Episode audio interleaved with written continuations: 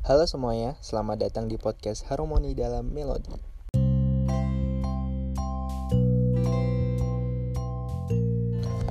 Halo semuanya, ya balik lagi ya ke topik ke podcast Harmoni dalam Melodi dan kali ini kita ngomongin soal uh, organisasi yang resilient gitu melalui penguatan hubungan pengurus. Kita masuk ke podcast uh, sesi yang ke 9 ya. Nah, um, resiliensi organisasi itu penting banget gitu apalagi ditambah uh, era yang serba online ini.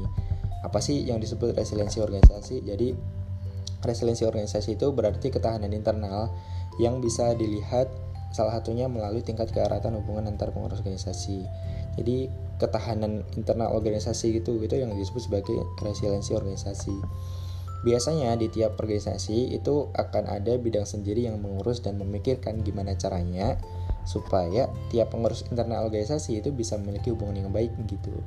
Dan hubungan yang baik ini sangat menentukan performa organisasi secara keseluruhan baik secara kuantitatif maupun kualitatif. Nah eh, kejenuhan dalam mengerjakan program bagi para pengurus itu sangat menjadi momok bagi bidang ini gitu.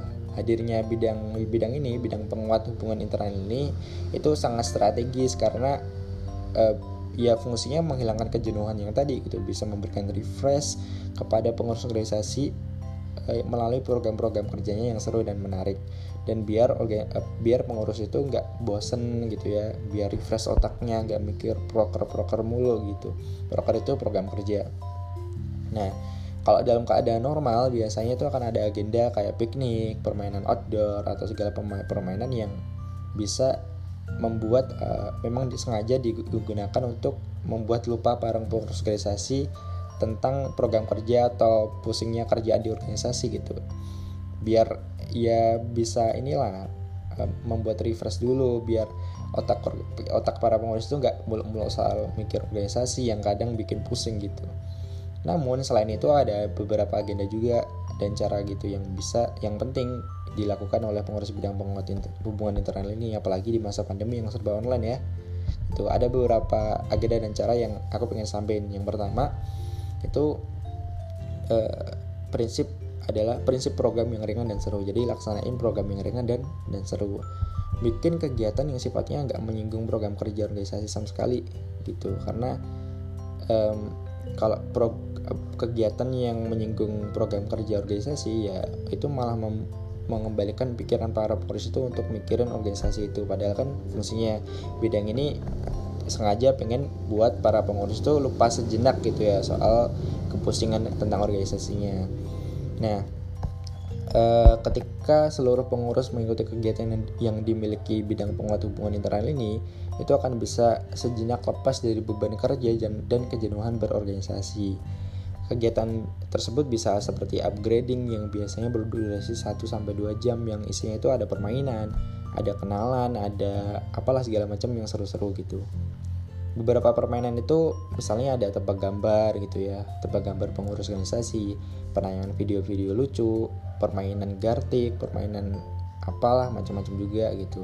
Nah, permainan-permainan ini biasanya dilakukan oleh pengurus bidang organisasi ini di masa pandemi secara online gitu kedua ini lebih ke pendekatan gitu jadi melakukan pendekatan afektif ke setiap pengurus Selain permainan, ada yang perlu diusahakan juga oleh bidang penguatan hubungan internal ini, yaitu mengenai cara pendekatan terhadap setiap pengurus organisasi.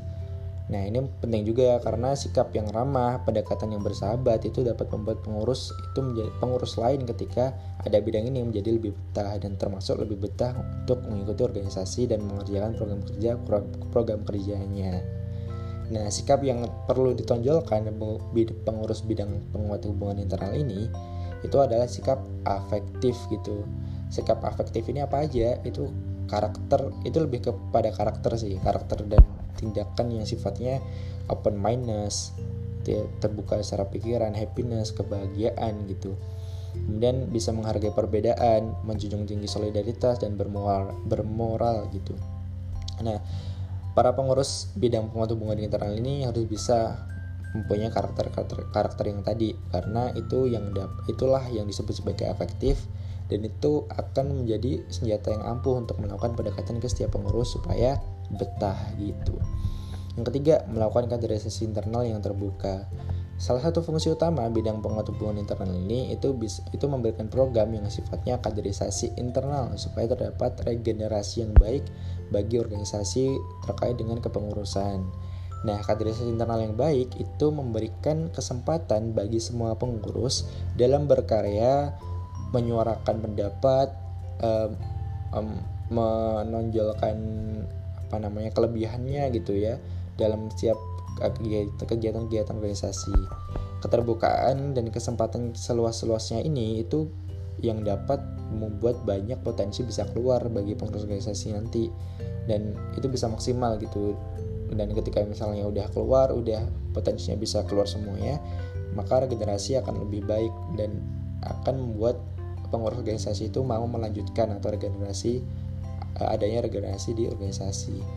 Keempat memberikan apresiasi pengurus gitu. Nah, ini penting banget sih, menarik banget karena apresiasi itu bisa meningkatkan kepercayaan tiap diri tiap individu gitu. Gak ada orang yang gak mau diapresiasi kan gitu. Sekecil apa pun apresiasinya, tidak melulu harus uang kok gitu. Bisa berbentuk desain grafis atau kalimat-kalimat pesan surat gitu. Bentuk apresiasi ini bisa seperti membuat desain poster bagi tiap pengurus dalam ketika mendapatkan prestasi. Lalu poster tersebut bisa dipublikasikan melalui Instagram atau media sosial resmi organisasi gitu. Nah, selain bisa meningkatkan semangat bagi pengurus yang mendapat prestasi, itu bisa juga mendapat, menambah semangat bagi pengurus yang lain supaya ikut berprestasi juga gitu. Selain itu, bentuk apresiasi harusnya juga dilakukan secara rutin minimal ya, minimal satu bulan sekali. Nah, rutin ini penting karena akan meningkatkan semangat juga bagi para pengurus-pengurus dalam e, mendapatkan e, bisa e, mendapatkan apresiasi dari organisasi dan dapat menunjang dalam performa organisasi itu sendiri. Nah, misalnya dalam memberikan apresiasi rutin itu ya, itu bisa hmm, bentuknya misalnya pengurus teraktif gitu di bulan tersebut, di bulan A, di bulan C gitu. Itu bisa kayak gitu. Hal ini bisa dapat meningkatkan jiwa kompetitifnya pengurus organisasi dalam menjadi bagian dari organisasi itu gitu. Nah, keempat tadi gitu ya ada apa tadi pertama? Pertama adalah program yang ringan dan seru, yang kedua pendekatan yang efektif, ketiga kaderisasi internal yang terbuka, keempat adalah apresiasi. Nah, keempat cara tersebut itu adalah prinsip dasar yang menurutku perlu dimiliki bidang penguat hubungan internal ini gitu.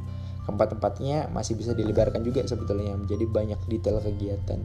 Tinggal dibumbui aja sedikit kreativitas, inovasi gitu. Maka akan menjadi program yang benar-benar dapat menguatkan hubungan internal organisasi. Kemudian hal tersebutlah yang akan menunjang tujuan besar organisasi yaitu terlaksana terlaksananya seluruh program kerja dengan baik dan maksimal. Itu aja dari uh, bidang penguat hubungan internal ini atau di berbagai organisasi ada yang namanya pengembangan organisasi atau pengembangan internal lembaga atau segala macamnya gitulah. Gitu. Itu aja semoga bermanfaat. Kita ketemu lagi di podcast yang terakhir kalau nggak salah yang besok itu. Terima kasih